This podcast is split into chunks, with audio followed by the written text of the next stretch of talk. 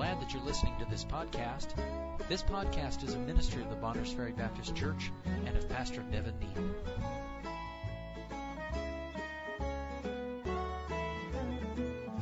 Exodus chapter 12, let's read verses 1 through 14, and then we'll skip down to verse 18. So I have to do a little bit of reading this morning, but I want to read all of this together, and then we'll refer back to it throughout the message. Exodus chapter 12, verse 1. And the Lord spake unto Moses and Aaron in the land of Egypt, saying, This month shall be unto you the beginning of months. It shall be the first month of the year to you. Speak ye unto all the congregation of Israel, saying, in the tenth day of this month they shall take to them every man a lamb according to the house of their fathers, a lamb for an house. And if the household be too little for the lamb, let him and his neighbor next unto his house take it according to the number of the souls. Every man according to his eating shall make your count for the lamb. Your lamb shall be without blemish, a male of the first year. Ye shall take it out from the sheep or from the goats, and ye shall keep it up until the fourteenth day of the same month. And the whole assembly of the congregation of Israel shall kill it in the evening. And they shall take of the blood and strike it on the two side posts and on the upper door doorpost of the houses wherein they shall eat it. And they shall eat the flesh in the night, roast with fire and unleavened bread, and with bitter herbs they shall eat it. Eat not of it raw, nor sodden it all with water, but roast with fire his legs, with his, uh, his head with his legs, and with the purtenance thereof, and ye shall let nothing of it remain until the morning, and that which remaineth of it until the morning ye shall burn with fire. And thus shall ye eat it with your loins girded, your shoes on your feet, and your staff in your hand, and ye shall eat it in haste. It is the Lord's Passover. For I will pass through the land of Egypt this night, and will smite all the firstborn in the land of Egypt, both man and beast. And against all the gods of Egypt I will execute judgment. I am the Lord. And the blood shall be to you for a token upon the houses where ye are. And when I see the blood, I will pass over you, and the plague shall not be upon you to destroy you when I smite the land of Egypt. And this day shall be unto you for a memorial, and ye shall keep it a feast to the Lord throughout your generations. You shall keep it a feast by an ordinance forever. Now, if you would, go down to verse 18. It says, in the first, uh, in the first month, on the fourteenth day of the month, at even, ye shall eat unleavened bread until the one and twentieth day of the month at even. Seven days shall there be no leaven found in your houses. For whosoever eateth that which is leavened, even that soul shall be cut off from the congregation of Israel, whether he be a stranger or born in the land. You shall eat nothing leavened, in all your habitations shall ye eat unleavened bread. Then Moses called for all the elders of Israel, and said unto them, Draw out and take you a lamb according to your families, and kill the Passover. And you shall take a bunch of hyssop, and dip it in the blood that is in the basin, and strike the lintel and the two side posts with the blood that is in the basin, and none of you shall go out at the door of his house until the morning. For the Lord will pass through to smite the Egyptians, and when he seeth the blood upon the lintel and on the two side posts, the Lord will pass over the door, and will not suffer the destroyer to come in unto your houses to smite you. And ye shall observe this thing for an ordinance to thee and to thy sons forever. And it shall come to pass when ye come to the land which the Lord will give you, according as he hath promised that ye shall keep this service, and it shall come to pass when your children shall say unto you, What mean ye by this service? That ye shall say, It is the sacrifice of the Lord's Passover, who passed over the houses of the children of Israel in Egypt. And he, when he smote the Egyptians and delivered our houses, and the people bowed the head and worshipped. And the children of Israel went away and did as the Lord had commanded Moses and Aaron, so did they. Verse 29, it came to pass that at midnight the Lord smote all the firstborn in the land of Egypt, from the firstborn of Pharaoh that sat on his throne, unto the firstborn of the captive that was in the dungeon, and all the firstborn of cattle. And Pharaoh rose up in the night, he and all his servants, and all the Egyptians, and there was a great cry in Egypt, for there was not a house where there was not one dead. Speaking of the Egyptians. You have the historical account of what took place the night before the children of Israel left Egypt as they had been captive in that land for 430 years. Uh, the Egyptians had made slaves of them, and there's so much typology in that. We'll say more about that later. At this moment, I just want to, I want to focus on what is stated in this text and give some very specific things. The children of Israel, as I said, had been in slavery in Egypt. God had raised up Moses to lead them out. In Exodus chapter 4, when God called Moses to go and tell Pharaoh, let my people go, you know Moses was reluctant. And God said, I'm going to give you signs to show and asked Moses what was in his hand. He said it was the rod and said, cast it down. He cast it down. It became a serpent. He picked it up and turned back into the rod. And God would use that rod to perform wonders in Egypt. Uh, when Moses put it over the Nile River, it turned into blood and so forth. Later on, he would lift it up and the Red Sea would part. God used that tool in his hand because Moses used the tool by faith. There's a great lesson in that for all of us. But what I would say is God had told, when you tell Pharaoh, he told Moses, when you tell Pharaoh, let my people go, he surely is not going to let them go. He's going to harden his heart, and I'm going to harden his heart, and he's not going to let them go, and then I'm going to pour my plagues on him to prove that I'm God and that it does not pay. And I'm paraphrasing, it does not pay to harden oneself against God. God's very patient, God's very long suffering, but God is still God. And so he uses Pharaoh as an example to the rest of us to say, don't do this. Don't be like Pharaoh. And so when we come into Exodus chapter 12, nine plagues have been poured out on the nation of Egypt. And the Egypt is a picture and a type of the world. And so God had turned the water to blood. He had poured, put frogs in the land, lice on the land, flies on the land, a disease on the livestock, boils, hail, locusts, and the ninth plague was darkness so that you could not see. And now is coming the tenth plague. And God had warned Pharaoh, if you don't let my people go, I will kill and take your firstborn. The firstborn of Pharaoh, the firstborn of the servant, the firstborn of the cattle. God had said, you let my people go or I will kill the firstborn. How many of us know Pharaoh knew that that was coming? Now, you and I would say, man, if I was him, I would relent. But your heart may not be as hard as Pharaoh's was. Pharaoh was stubborn. Can I just, can I throw a little spiritual commercial at you this morning? Stubbornness is evil. God says so. It's the duty of a preacher to remind us that being stubborn is wicked.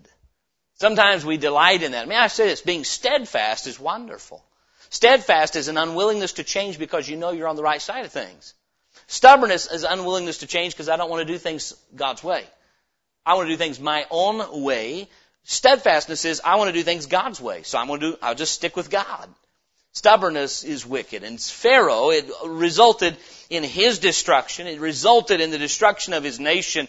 So I just want to put things in historical context as we come into Exodus chapter 12. Nine plagues have fallen. The tenth has been prophesied. It's been told God's going to take his firstborn. Pharaoh should have known God meant business, but he said, no, I'm not giving in. I won't let him go. And so God begins to make preparation of his people, saying, this is what you need to do before tonight. God warns them that a death angel would come, and when he came into the land of Egypt, he would be killing all the firstborn. Let me just say this so we have an understanding. The, the firstborn in the Bible is a type and a picture of our first nature. You find Cain killed Abel. You find that Esau despised Jacob. You find Ishmael persecuted Isaac. And that pattern runs through scripture that the firstborn, uh, and God uses, not every firstborn in the Bible was corrupt, but God gives us a number of them to show us our first nature, the one we're born with, is wicked. The flesh is rotten. And so God slaying the firstborn is a picture of what happens if you die without being born again. If you die in your sins, all you and I have to look forward to is the judgment of God. The first man is not fit for heaven. Flesh and blood shall not inherit the kingdom of God. That's the principle that runs throughout the Bible. And so God's preparing His people, and so I'm going to give you a few things here out of Exodus 12 that will lead us to a final point. So I want to begin in Exodus 12 with the precept that God gives His people. He gives them some precepts about preparing for this night of judgment. God says night's going to fall, and when darkness falls, the angel of death is going to come. In Sunday school this morning, we looked at a similar forewarning, did we not? That there is a nighttime coming on earth, a day of darkness called the day of the Lord. And God has warned that wrath is coming, judgment is coming, but listen, He's also told us how to prepare. Even as He did them, and He gave His people some precepts. It's very interesting. If I was going to tell people how to prepare for the death angel, I would say dig a bunker, go down deep, hide, you know, until it's all done. God says you're going to use a lamb. How many of you, to prepare for the death angel, the wrath of God, you'd say, let's go get a one-year-old lamb. And that'll prepare us. God is wise, is He not? He was not only looking at what was going on in Egypt. You realize when God instituted the Passover, He was looking into 2021. He gave this account and preserved it in scripture for our benefit this morning that we might see some things clearly and that's my prayer. That's what takes place. So in verses 1 through 10, God, Jehovah God, laid down some precepts for His people. He said, if you're going to prepare and the death angel is not going to touch your house, here are some things that must be done. First of all, He tells them there must be a, the selection of a lamb. Now let's read it. Verse 3, God tells Moses, His spokesman, speak unto all the congregation of Israel, saying, in the tenth day of this month they shall take to them every man a lamb, according to the house of their fathers, a lamb for an house. And if the household be too little for the lamb, let him and his neighbor next unto his house take it according to the number of the souls, every man according to his eating shall make your count for the lamb. Your lamb shall be without blemish. A male of the first year, ye shall take it out from the sheep or from the goats. And then he goes on to say, and they shall take of the uh, verse 6, and ye shall keep it up until the 14th day of the same month, and the whole assembly of the congregation of Israel shall kill it in the evening, and they shall take of the blood and strike it on the two side posts and on the upper doorpost uh, of the houses wherein they shall eat it, and they shall eat the flesh in that night, roast with fire and unleavened bread, and with bitter herbs they shall eat it. Eat not of it raw, nor sodden at all with water, so on and so forth. It says, don't let any of it remain until the morning, you got to eat it all. So, you're going to select a lamb, alright? It says, here's God's precepts, you're going to select a lamb. He is very specific about how that lamb must be. It must be in the first year, so it's a young lamb. This is a lamb that has not reproduced any other sheep yet. This is a lamb that is, that is, that, let me ask you something. When you see a little lamb, a little tiny guy that's less than a year old, and I know they grow fast, does it make you think, oh, those nasty little critters? God didn't say choose a swine, did he? He didn't say pick a serpent, did he? No, he knows what he's doing. He's painting a picture for us. He said, get a lamb, either a goat or a sheep. How many of you, I'm going to tell you something, if you like going out and killing a lamb, you've got problems. I like to harvest an elk, I like to harvest a deer. I don't like to harvest baby ones. I don't like it. I don't do it. You know why? There's something in my heart that says, no.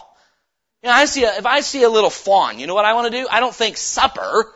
I think, oh, what a pet. Wouldn't that be nice? You, why is it that we feel that way? No, just, this is natural affection is what it's called. Because they're innocent. They're innocent. They're, uh, you take a little lamb, it's, it's innocent, it's harmless. How many of you have heard of someone murdered by a lamb? The lamb charged and killed the person. You have? I never heard of it. lambs, sheep may, goats will. They'll hurt you if they can. But little lambs are harmless. You know, uh, that, God says, I want you to choose a lamb. You select a lamb.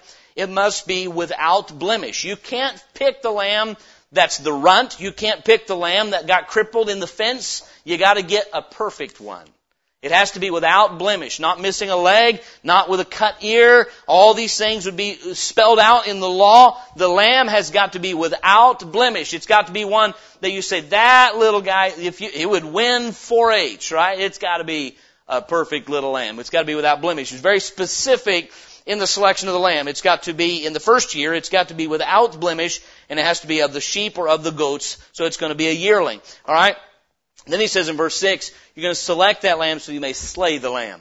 Verse 6, he says, uh, on the 14th day, that you'll keep this lamb up, and then the whole assembly of the congregation shall kill it in the evening. That tells you that these lambs were symbolic to the nation. Because he doesn't refer, they shall kill the lambs, he says it. Meaning every household had to have a lamb. So this selecting of the lamb is, is symbolic as though the nation has one lamb. So everyone's going to select. It has to be by these standards. He must be within the first year. It must be a male. It must be without blemish. And then on the, on the 14th day, you're going to take it and you're going to kill the lamb. And then he says, you're not going to do that, verse 7, you're going to take the blood from that lamb. You're going to make a substitution here. What you're going to do is the life of the lamb for you. Instead of your firstborn dying, your little lamb is going to die in his place. Now, if I'm a firstborn, I'd be real happy about that. God says, what we're going to do is you're going to select a lamb. You're going to slay the lamb because the lamb's going to be a substitute. So you slay the lamb, verse 6, verse 7, and they shall take of the blood and strike it on the two side posts on the upper doorpost of the houses wherein they shall eat. Uh, strike it on the two side posts and on the upper doorpost. And they shall eat the flesh in that night, roast with fire, and unleavened bread, and with bitter herbs they shall eat it. Eat out of it raw, nor sodden it all with water, but roast with fire, his head with his legs, and with the purtenance thereof, and ye shall let nothing of it remain until the morning, and that which remaineth of it until the morning ye shall burn with fire. Now, it became a substitute in a twofold fashion, and you'll see this borne out in scripture later, in a twofold, twofold fashion. Number one, the lamb would die so that the firstborn would not have to. The lamb died in place of the firstborn. Secondly, though, and we understand this as we go out and we harvest an animal or someone else does and packages it and we buy it in the store, that animal lost its life so that we can live. Every time you eat a piece of meat, you are sustaining your life at the expense of another. Now, when you buy it in the store package like that, you may not think that. If you're a hunter, you understand it only too well. That animal has now lost its life so that me and my family can live. We, we sustain life through its death. That's what he's saying here. You're going to take the lamb, you're going to slay it, and you're going to take the blood of that lamb, and you're going to apply it to the doorpost, one on the sides and on the top, so that it can be seen from the outside. You're going to take that blood, and it would say later in verse 13, and the blood shall be to you for a token upon the houses where you are. The blood comes from an animal being slain. It's a token that that lamb has, that God's precept has been honored. The lamb was selected, the lamb was slain, then he said, you're not just going to eat it anyway, you're not going to boil it in water, uh, you're going to roast it with fire. Fire is a picture of God's judgment and wrath. The lamb was a substitute for the household. We understand that. So he says, here's what's going to happen. Here's my precepts. I'm coming through the land. The death angel is coming. He's going to kill the firstborn in every household with one exception. He's going to make a promise in verses 12 and 13, a twofold promise. He's going to promise destruction, but he's also going to promise deliverance all at the same time. But prior to the promise is a precept. He said, here's what happens. You select a lamb, you slay the lamb, you put the blood on the doorpost as a token that that lamb has been slain, and then you bring that lamb in, and it gives its life to sustain your life. Its death is in the place of the death of your firstborn, and the life that is received from it when you eat it stands as a substitution. And so then, we come to the next part. We've seen the precepts of God, verses 1 through 10, and then the promise that He makes in verses 12 and 13. He says, For I will pass through the land of Egypt when? This night, and will smite all the firstborn in the land of Egypt, both man and beast, and against all the gods of Egypt I will execute judgment, I am the Lord. What God is saying is, I, I, I am coming with my final plague of judgment. I'm going to smite every firstborn of the beast, every firstborn, he would say later, from Pharaoh's house to the servant that grinds in the mill. No one is an exception. I'm coming through with destruction. Now, if you've read your Bible, you know there's a similar, and we've said it already, it was mentioned in Sunday school, a similar promise about the end of this world. God's promise to no longer destroy with a flood, but if you read the book of Revelation, there's a day of tribulation coming. What God's saying is, I want to deal with Egypt figuratively, the world, one day. And He makes the same promise here, a promise of certain destruction. Number two, though, He makes a promise of certain deliverance. Verse 13. So in verse 12, He says, we'll pass through the land and we're gonna, we're gonna execute judgment. I am the Lord. But then verse 13, and the blood shall be to you for a token upon the houses where ye are. And when I see the blood, I will pass over you. And the plague shall not be upon you to destroy you when I smite the land of Egypt. What a promise. What a promise. He says, I'm going to come through, I'm going to join, I'm going to, I'm going to judge the land, but as I come through, when I see the blood on the doorpost, that house does not get judgment. Now God told His people this is how you are spared the judgment. What a simple promise. That brings us to point number three though. Point number three in this text is the procurement of the people. So God said, here's your precepts. Here's the promise. I want you to select the lamb. That's the precepts. I want it to be a male of the first year without blemish. You are to slay the lamb and put its blood on the doorpost as a token, and then you're to eat it. It is a substitute for your family. And then he says, I'm going to come and I'm bringing destruction, but when I see the blood on the doorpost, I will pass over you. Now then, wonderful precepts, wonderful promise. We find though in verses 21 through 30 the procurement of the people. They will procure salvation by taking God at His word. Alright, so let's read verse 21 again. I know we read it earlier. We're going to read it again. Verse 21. Then Moses called for all the elders of Israel and said unto them, Take out and draw, uh, draw out and take you a lamb according to your families and kill the Passover. It's interesting, the simplicity of scripture, but what, what God had said in the first verses now has to become action on their part. It wasn't just we believe this theory that if we were to slay a lamb, if we were to put the blood on the doorpost, why God would pass over. God's promise of destruction and God's promise of deliverance were not far off theories, they were present tense facts. I think sometimes we do this with God's Word. It's distant. It's out there somewhere. Instead of affecting us today, it's all hypothetical. No, when we take God at His Word, it becomes practical.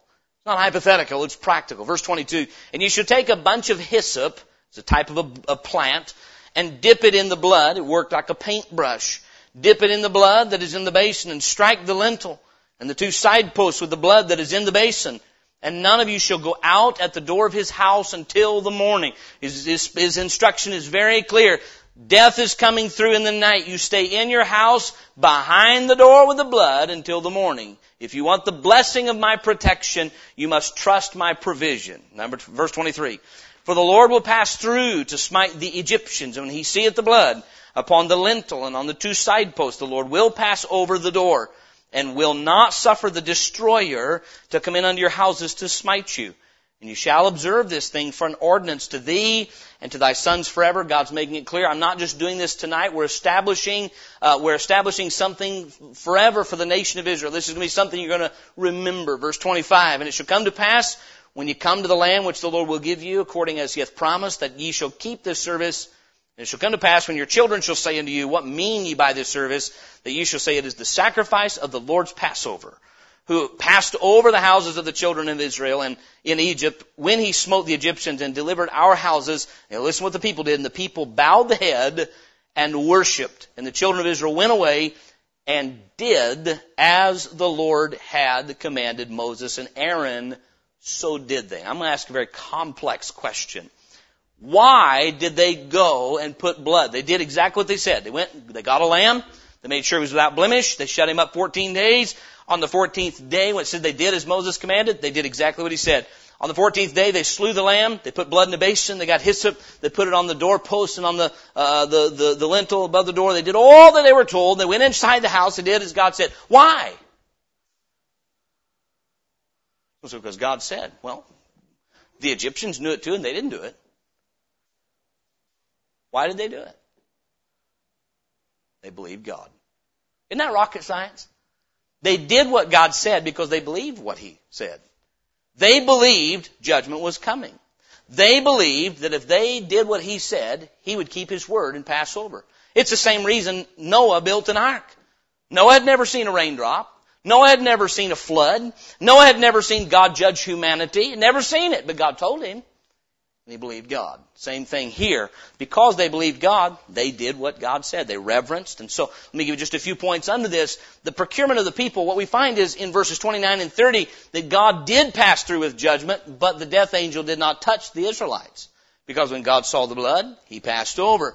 And so they procured the protection that God promised. They procured the deliverance that God had said. Here's why. There was simplicity of the precept. God made it very clear what was required of them uh, and what they needed to do. The significance of the promise is seen in verses 24 through 27. He says, this is not just something we're going to do tonight. This is something you're going to remember perpetually. What takes place tonight. You know what God did? He reset and started a new calendar at the Passover.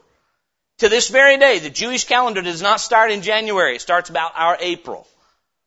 March, April. Do you know why? Passover. God said, this is a new beginning for you.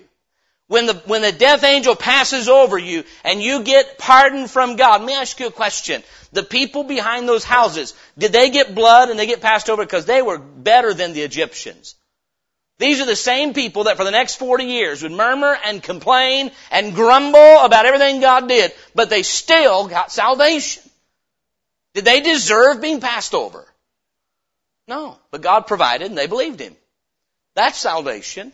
And so what I'm trying to say here this morning is God made some simple, He said, this is very simple. There's a lamb. The lamb is slain in your place. You apply the blood of the lamb to your doorpost and based on the presence of that blood, I'll spare you from my judgment. But he said, this is not light, this is significant. He would later tell them, remember the day when I passed over you. And it is so significant that you're going to establish an annual feast to remember what I did. It is so significant that when this time comes around every year, it'll be the start of a new year for you. And we don't need to miss what God was saying is I'm establishing something here that has eternal significance. That's why it brings up a new calendar and it's to be observed forever. And so it's a simple precept, but it's a significant promise. And then we see in these verses the sincerity of the people. The Bible says they bowed their head and worshiped. That worship means people, I tell you, we're in a culture that's redefined so many terms. So many terms. Worship today. Uh, so I say, so I used this a few weeks ago just to illustrate what I'm talking about. If I say the term stewardship, immediately people think money. Well, stewardship has so much more to do than just money, right? If I say worship, what do people think? So someone is the worship leader at church. What do they do? Music. Now music is part of worship. It is. But what is truly, what is worship? Is worship something we do or is worship something we have in our hearts? Worship is an attitude of heart that is expressed through what we do. The people bowed their head. Their body, yes, it, it, was, it was expressive of the attitude of their heart. They bowed their head showing your God, your Lord, and they worshiped. In fact, throughout scripture, many times when men are worshiping, their head is bowed, their knee is bowed, they are on their faces. Now I want you to think about this. Don't miss, don't lose me this wrong. I'm, I'm taking just a little bit of a rabbit trail. But I believe as we have received, I say we, I mean very largely and collectively, false gospels, we have developed false worship. What has happened is in scripture, when men worshiped, Daniel, for instance, gets a glimpse of the Savior and he's on his face. John the Revelator gets a glimpse of the Savior and he's on his face. Today, worship looks like a dance party.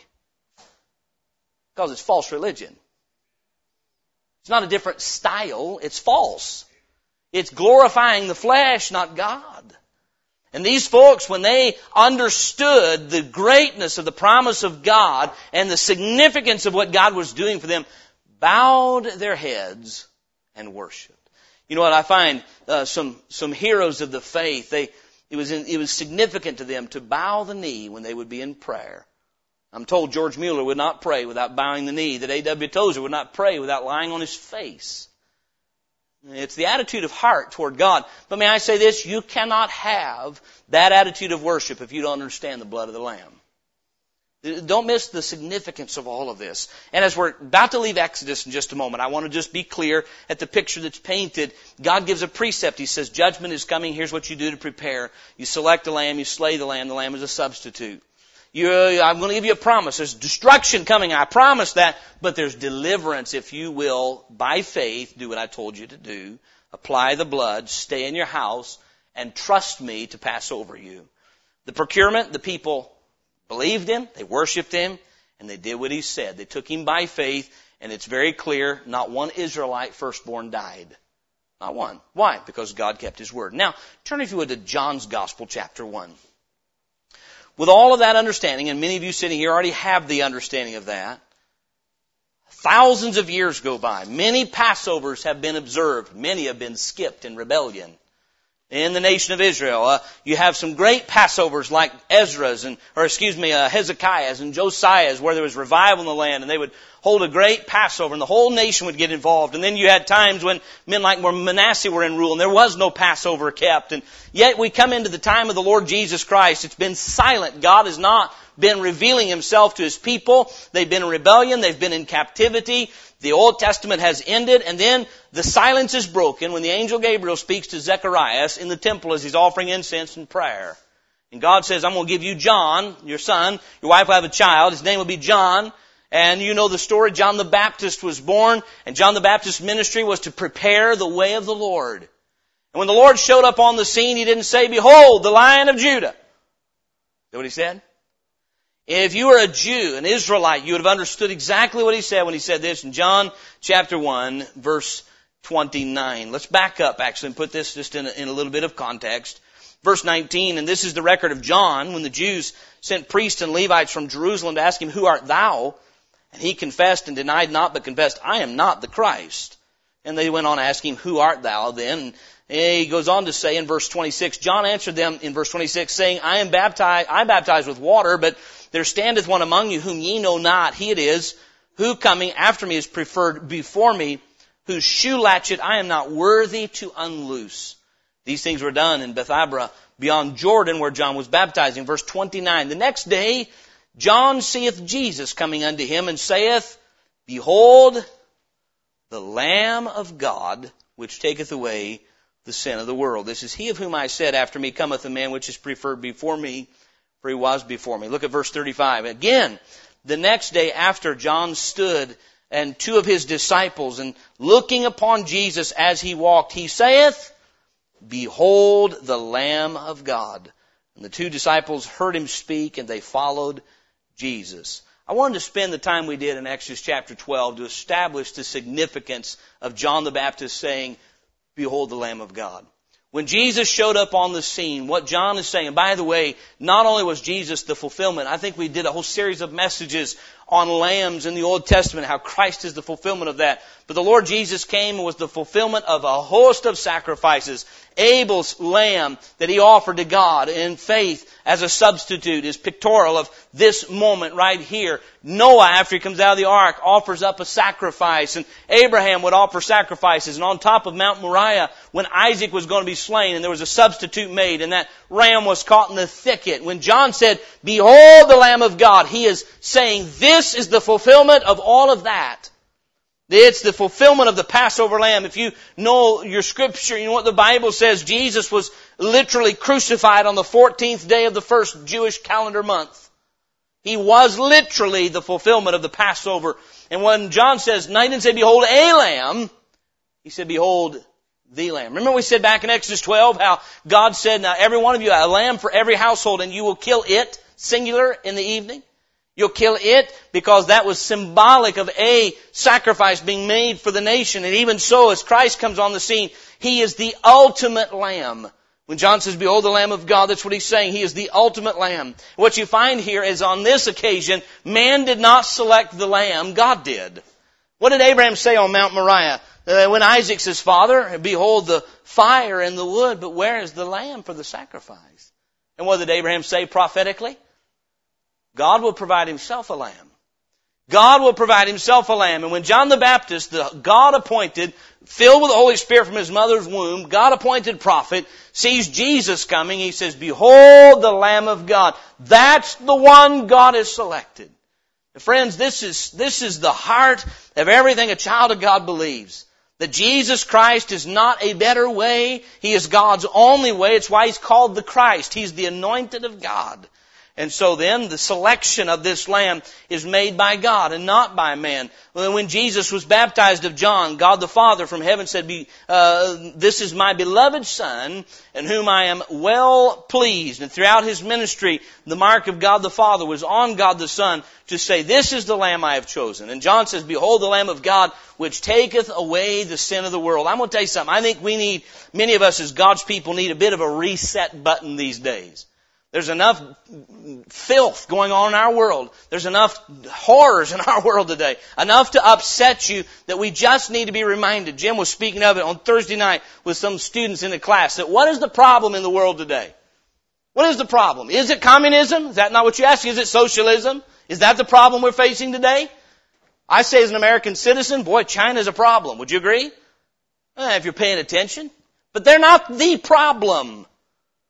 You know what the problem in America is? You know what the problem in the United States, Canada, Mexico, China, North Korea, South Korea, Vietnam, you name where it's at. The problem is sin. It's been the problem since the Garden of Eden, and it will be the problem until the Lord Jesus Christ establishes His kingdom on this earth.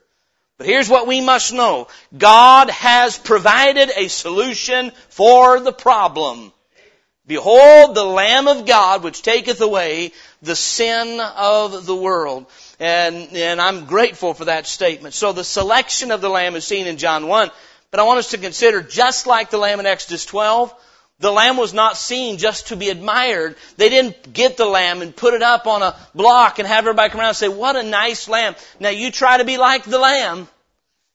Is that the way it works? Look at this lamb. Look how innocent he is. Try to pattern your life after the lamb. That's secularism. That's humanism. And you might package it and use Jesus as your example, but Jesus did not come merely to set an innocent example so we all would learn how to be better people. That means the problem is intellectual. If all we need is education, and Jesus came merely to give us an education, then we just need to study Him and we can be like Him. But that's not the problem. We're dead people. And you hath He quickened who were dead in your trespasses and sins. The problem with the Israelites is they were as worthy of judgment as the Egyptians were. The difference is they were willing to believe God and submit, and the Egyptians were not. That's the distinction. And this morning, the fact of the matter is, is our problem is not an intellectual one, or education could solve it. We live in the most educated culture in the world. Do we not? We live in the most educated time in the world. Man has more knowledge and facts about how things work than we've ever had before, and we're as evil and as corrupt as we've ever been. Instead of using our knowledge to save lives, we're using our knowledge to kill them by the millions when they didn't even get to breathe their first breath.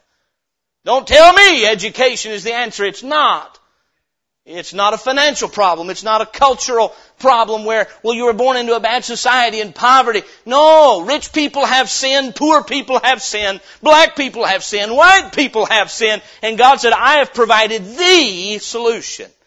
And He selected His only begotten Son, God in the flesh, to be the solution for our sins. And so, the selection of the Lamb, behold, the Lamb of God, I'll remind us again of Acts 4:12. Neither is there salvation in any other, for there is none other name under heaven given among men whereby we must be saved. But I want you to notice something about the lamb in Exodus 12. Two things had to happen. They didn't, he didn't say, now kill the lamb and eat it.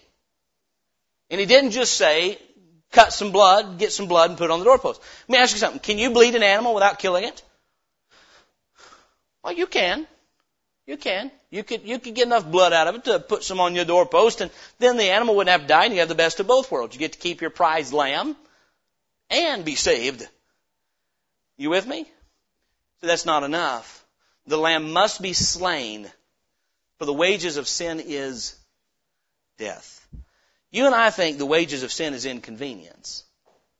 You see, we, we believe the, the, what we believe the solution to our sin is reveals how bad we think sin is.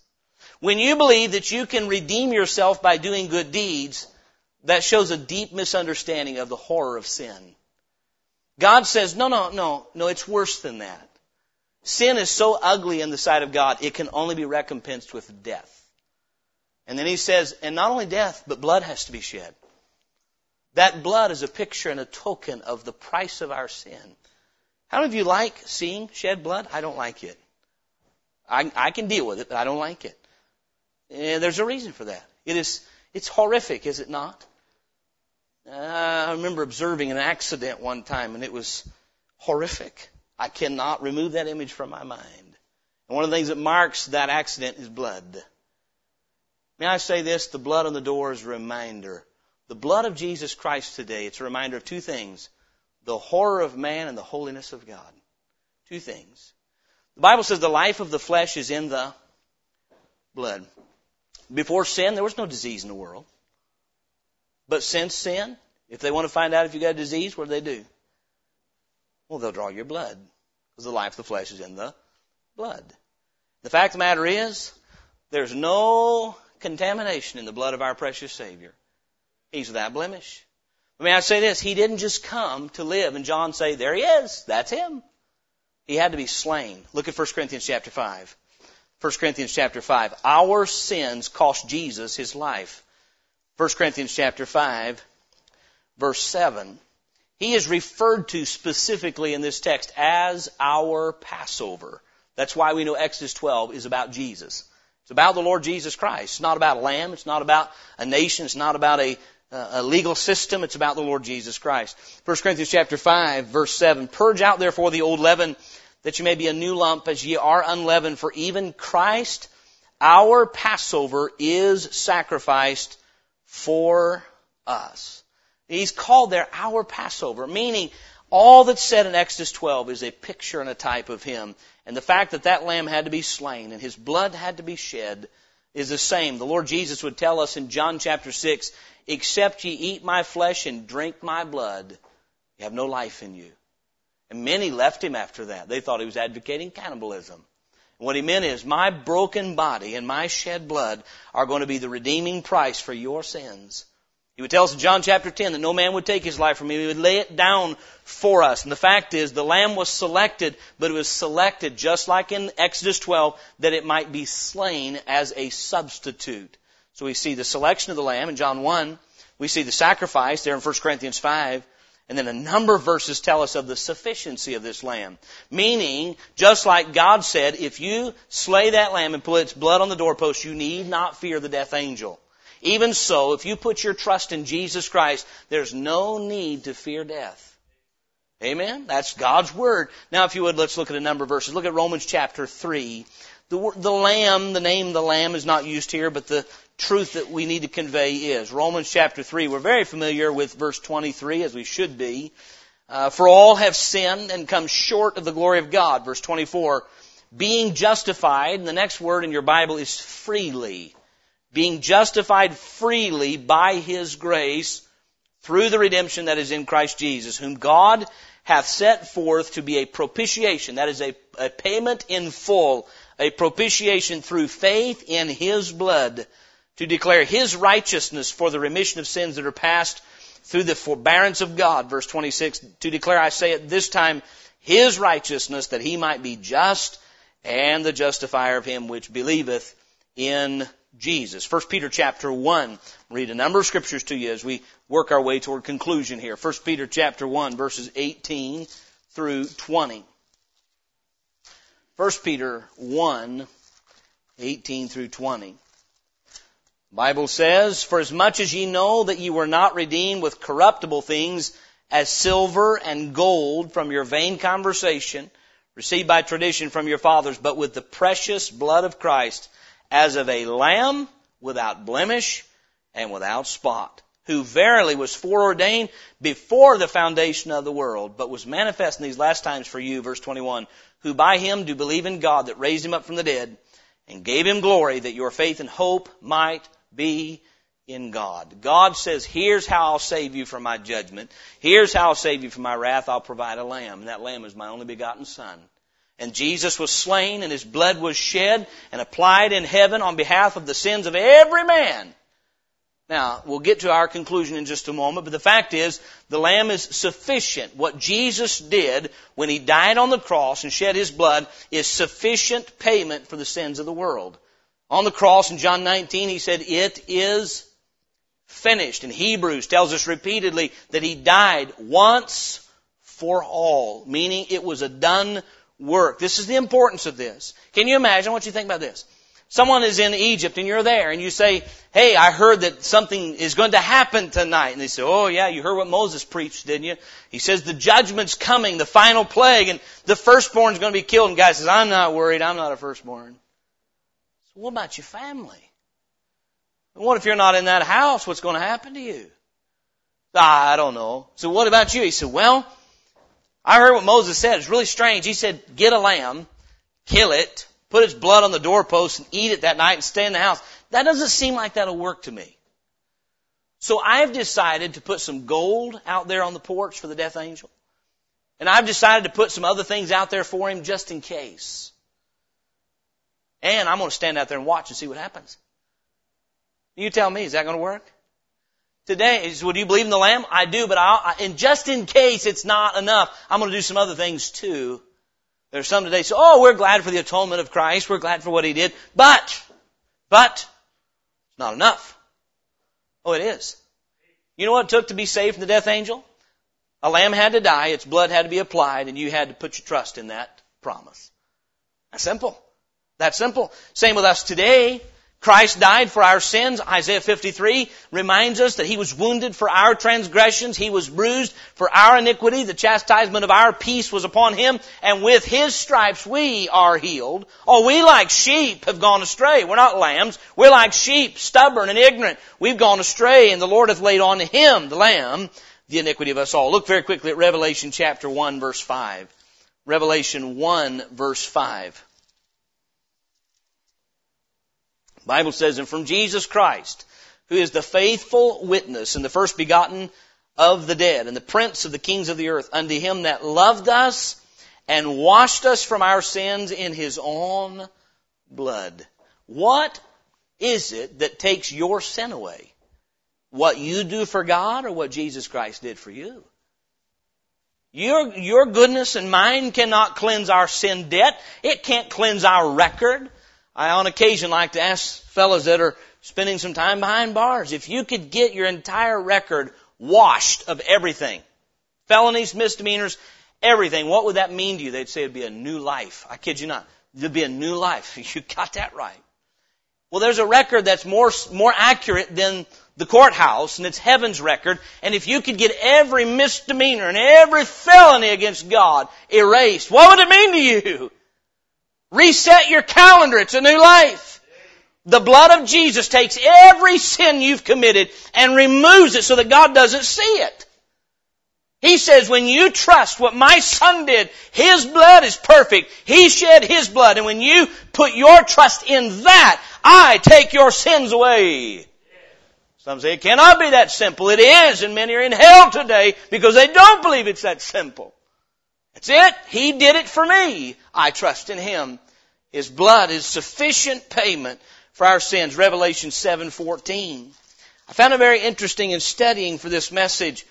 As far as I can tell, the number, the book that refers to Jesus Christ as the Lamb of God more than any other is what book? Book of Revelation. It's the preferred title for our Savior in the book of Revelation. He's the Lamb. He's the Lamb. We'll say more about that in just a moment. Revelation 7:14 says this though, talking about those that have come out of tribulation. says in verse 14, And I said to him, Sir, thou knowest. And he said to me, These are they which came out of great tribulation and have washed their robes and made them white in what? The blood of the Lamb. Is God's Word, could it be any clearer that the way our sins get washed away is through the blood of Jesus Christ? That's what removes our sin. Not us, Him, and His shed blood. Finally, we've seen the selection of the Lamb. Behold the Lamb of God. The sacrifice of the Lamb. He died for us. He was wounded for our transgressions, bruised for our iniquities. The, the sufficiency of the Lamb. He died once for all. He said on the cross, it is finished. But the supremacy of the Lamb. Look at Revelation 5. How many of you, if Satan were your prosecutor today, has some crimes on you that he could bring up to God? Anybody? Could Satan accuse you of having sinned against God and have some validity to it? You know what? Satan's not above bringing those up to you either. The Bible says, we'll see this in Revelation 12 in a few moments, that he accuses us to God. He's the accuser of the brethren. Meaning he goes to God and says, that can't be your child. You know what he said. You, you heard his words. He cursed your name. And if he didn't, I bet I can get him to. That's what he said about Job. I'll get him to cuss you, God. He only loves you because you give him stuff. If you take away the stuff, he'll curse you. God said, take it. Well, if you take away his health, he'll curse you. You know what he's doing? He's accusing Job of being a fraud. And you know what? Job held up better than any of us would. But the old devil was accusing a good man before God because Job was justified by faith. Same way we're justified. And he does the same with us. You've been born again. You've put your faith in the shed blood of Jesus Christ and your sins have been forgiven you for Christ's sake. And Satan goes and accuses us to God. Says he's cursed your name. He's committed this act of sin. And it may be true. But you know how you and I overcome him? We don't sit there and say, but I don't do it anymore. Well, we shouldn't do it anymore. If you're repentant, you turn your back on it. You know how we overcome that old accuser? My sins are under the blood. He died for me. He already paid for that. You can't, can't twice judge my crimes. They've been judged in Him. You can't do it twice. And so the fact of the matter is, I want to see the supremacy of this Lamb. Revelation 5.12. You know what's going to be the theme in heaven? It's not going to be politics, I promise you. The theme in heaven is not going to be the greatness of the United States. The theme in heaven is not going to be how well we could serve God on earth. The theme in heaven is going to be Jesus Christ. Revelation 4:11, Revelation 5:12, because that's what thrills our hearts and that's what glorifies God. Revelation 5:12 it says this in verse 11, I beheld and I heard the voice of many angels round about the throne and the beast and the elders, and the number of them was 10,000 times 10,000. That's 100 million. And then just to throw a few more in, it says, and thousands of thousands. I think there's a few people around the throne. And angels and all this. Verse 12. What are they saying? saying with a loud voice, I love this phrase in my Bible, worthy is the Lamb. Not worthy is that group or worthy is this group. There'll be those in Matthew 7 we're told that will come at judgment day and they'll say, Lord, Lord. They know His name and they know His title and they know that He's Lord. Lord, Lord, have we not prophesied in Thy name? And have we not cast out devils in Thy name? And in Thy name done many wonderful works. You know what their theme is? We are worthy. No one's going to get into heaven saying we are worthy. We'll get into heaven saying, Worthy is the Lamb. Worthy is the Lamb, verse 12, that was slain to receive power and riches and wisdom and strength and honor and glory and blessing. You watch how man behaves. Watch political movements. We say, boy, so and so is worthy to be elected. Probably not. That's what it means worthy to receive power. Do you know who deserves to rule every person? You know who's worthy to rule our lives? Jesus Christ. He's the one died for us. Worthy is the Lamb receive power. He's worthy to receive riches. Do you know how many millions of dollars are elected in getting people into power? Not worthy, but they get it. to receive power and riches and wisdom. And you know what? Where, where should we invest our wisdom that has been given to us? in the Lamb. Isn't it amazing how many times the Lord Jesus Christ gets second best? Isn't it? Our workplace gets 100% and God gets 10 and we pat ourselves on the back. You with me? He's worthy to receive our best. We're to love the Lord our God with all our heart, soul, mind, and strength. People will pore over books for hours studying for exams and studying to resolve work situations and pore over their Bible for five minutes. Worthy is the Lamb to receive power. We'll let things run our lives, it ought not. Riches, wisdom, strength, honor, glory, and blessing. Shouldn't Christ get our best? Why should He? Well, I'll give Christ my best because then that'll work out well for me. No, that's just selfishness. He should because he's worthy. He deserves it. That's the song in heaven. Worthy is the lamb that was slain. Boy, Exodus 12 has a lot of meaning, doesn't it? We will observe the Passover forever.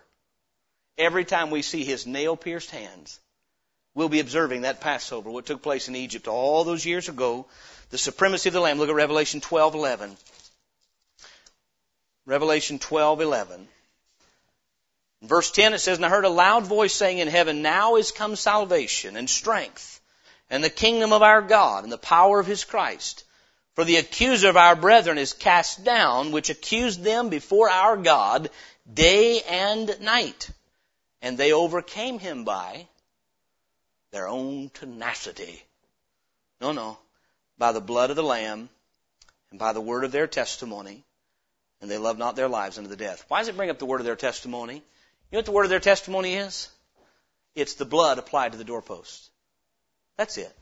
Say how, okay, in, in Egypt, they got the blood on their doorpost by taking hyssop and literally physically putting it on. Jesus' blood was shed, that's been done, it's, it's applied in heaven, but how do I get that applied to me? You know what the word of their testimony is? Whosoever believes in him should not be ashamed that if thou shalt confess with thy mouth the Lord Jesus and shalt believe in thine heart that God hath raised him from the dead, thou shalt be saved. Our testimony is, I'm trusting in Jesus Christ and his shed blood. They overcame him by the blood of the Lamb and the word of their testimony, and they loved not their lives unto the death. You know what that's saying? He was so precious to them because of what he did for them that they said, We're willing to live and die for him. Tonight, God willing, we're going to take a break from our series on the body for one message. Uh, we're looking at a character in the Old Testament, and there's reason for this. The Lord's directed this way. And he tells David, I'll be with you in life or in death. Where you go, I'll be. You know what? That's the theme here. Nothing, listen, nothing will motivate you to live a life pleasing to God like understanding that He did it all for us. Meaning, Everything that's needful to erase our sin debt, Jesus Christ did it. He's the lamb slain. And listen this morning, there is a death angel coming in the nighttime of this world. What happened in Egypt is a microcosm of what's going to take place at large. There's a nightfall coming on earth and the death angel's coming. You can read about it in the book of Revelation. You say, how can I be delivered from the wrath that's coming? You gotta have the blood of Jesus Christ applied to the doorpost of your heart, and that is by putting your faith in Him. The word of our testimony is, my trust is in Him. Who are you trusting to take care of your sins? Jesus Christ. I'm going to tell you something. Even as a saved person, if I start focusing on my performance, I get discouraged and doubtful. It's never enough, friend. But when I focus on what Jesus Christ did for me, it fuels me to serve Him. I started saying a moment ago, nothing will motivate you to serve Him more than knowing that His shed blood has fully taken care of your sin debt. And knowing that it's settled once and for all says, well, man, if He did that for me, He died for me, He shed His blood for me, I'm going to live for Him. That's how you stay in fellowship and communion with the Lord. I don't know where you are this morning. God knows every heart here. I know that many of you already have a testimony, an outward testimony of faith in Jesus Christ. I would say this testimonies are intended to be heard. Amen? Others need to hear my faith is in Him. It's not in my religious system. It's not in my performance. It's not in my character. It's in what He has done for me. I am relying, me as some. We'll conclude here. If you're inside a house and the blood was on the doorpost and the death angel is coming through, do you have anything to fear? Can you imagine though? I can only imagine uh, 10 or 11 year old firstborn sitting in there. Says, now daddy, are we okay? Are we alright? Dad, you're a firstborn, I'm a firstborn. His dad says, son, we put the blood on the door. Is, are, we, are we okay? He said, son, God said, if we would put the blood on the doorpost, we have nothing to fear. Some people are saved this morning, but they can't rest in the promises of God. God said, For God so loved the world that he gave his only begotten Son, that whosoever believeth in him should not perish, but have everlasting life. If you're here this morning and say, I am trusting what Christ did for me, then you just rest and serve God. You're safe. Amen? This morning you may be here and say, you know what? I've never come to this. Maybe there's something in this message that makes things clear to you. Say, you know what? I know I'm a sinner. And I know that I deserve God's judgment, but I don't know that I'm saved from it. Maybe this morning you've never done something this simple. I believe that what Jesus did when He died for me paid for my sins. That He has already been punished, and if I'll put my trust in Him, just like God says, I'll be forgiven and saved from God's wrath. Romans 5 as we close. Romans 5 verses 8 through 10. But God commendeth His love toward us, and that while we were yet sinners, Christ died for us. Much more then, being now justified by his blood, we shall be saved from wrath through him. For if when we were enemies, we were reconciled to God by the death of his son, much more being reconciled, we shall be saved by his life. Even as the blood took care of the death angel, the life of that animal laid down gave them strength to leave Egypt that night. You may be saved this morning. You may be saved from God's wrath. You know where you get your strength to live for Him? By what's being preached here today. Don't forget whose body was broken for you whose blood was shed for you, you draw your strength from what he's done for you.